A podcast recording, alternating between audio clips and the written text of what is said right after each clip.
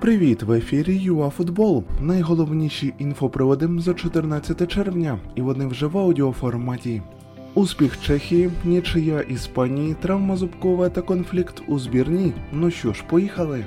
Так, учора Шотландія приймала Чехію. Вийшов динамічний поєдинок із великою кількістю моментів, однак господарі своє не реалізували у той час, як Патрік Шик оформив дубль.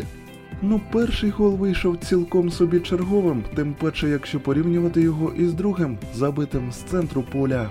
І ще два матчі пройшли у квартеті І. Словаччина обіграла поляків. Ліннеті вирівняв становище після автоголу Щенсне у дебюті, але удар Шкрініра змусив кадру капітулювати 1-2. А завершив ігровий день поєдинок між Іспанією та Швецією 0-0. Енріке не зрозумів, що володіння це ще не голи. Зубков не допоможе збірній у наступному матчі, так заявляє Ігор Циганик. У Вінгера м'язова травма, і він, напевно, не зіграє із Північною Македонією.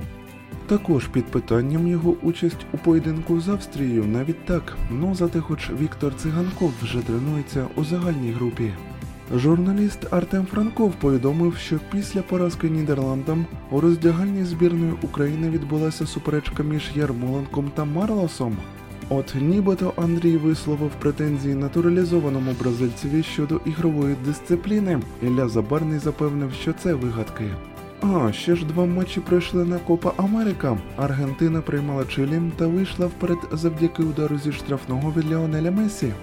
Чилійці зрівняли рахунок завдяки добиванню Варгаса після нереалізованого пенальті Відаля. А, ну і Парагвай здолав Болівію 3-1.